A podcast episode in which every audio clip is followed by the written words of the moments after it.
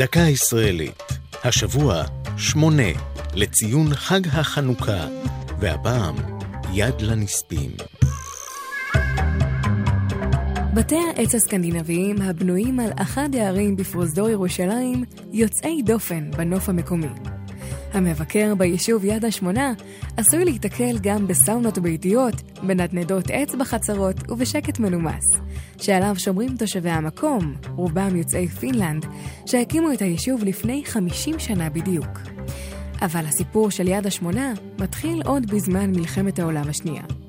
יהודי פינלנד זכו בתקופת השואה לשוויון זכויות מלא עם בני ארצם, לא נרדפו ולא הושמדו.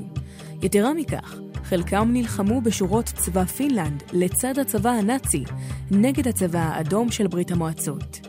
שלושה חיילים יהודים אף קיבלו את עיטור צלב הברזל הגרמני על לחימתם. במהלך המלחמה הגיעו כ-500 פליטים יהודים לגבולות פינלנד. כמעט כולם זכו להגנה, כמעט כולם מלבד שמונה, שאותם הסגירו הפינים לכובשים הנאצים, ומהם שרד אחד. על שמם קם המושב השיתופי יד השמונה. כך ביקשה להנציח את זכר הנספים קבוצת פינים נוצריים שהאמינו כי ייעודם לעזור לעם היהודי השב לארצו. כיום מתגוררים במושב יד השמונה נוצרים אוונגליסטים ויהודים משיחיים. זו הייתה דקה ישראלית על שמונה ויד לנספים. כתבה דרור שדות, ייעוץ הדוקטור סוזנה קוקונן, עורך ליאור פרידמן.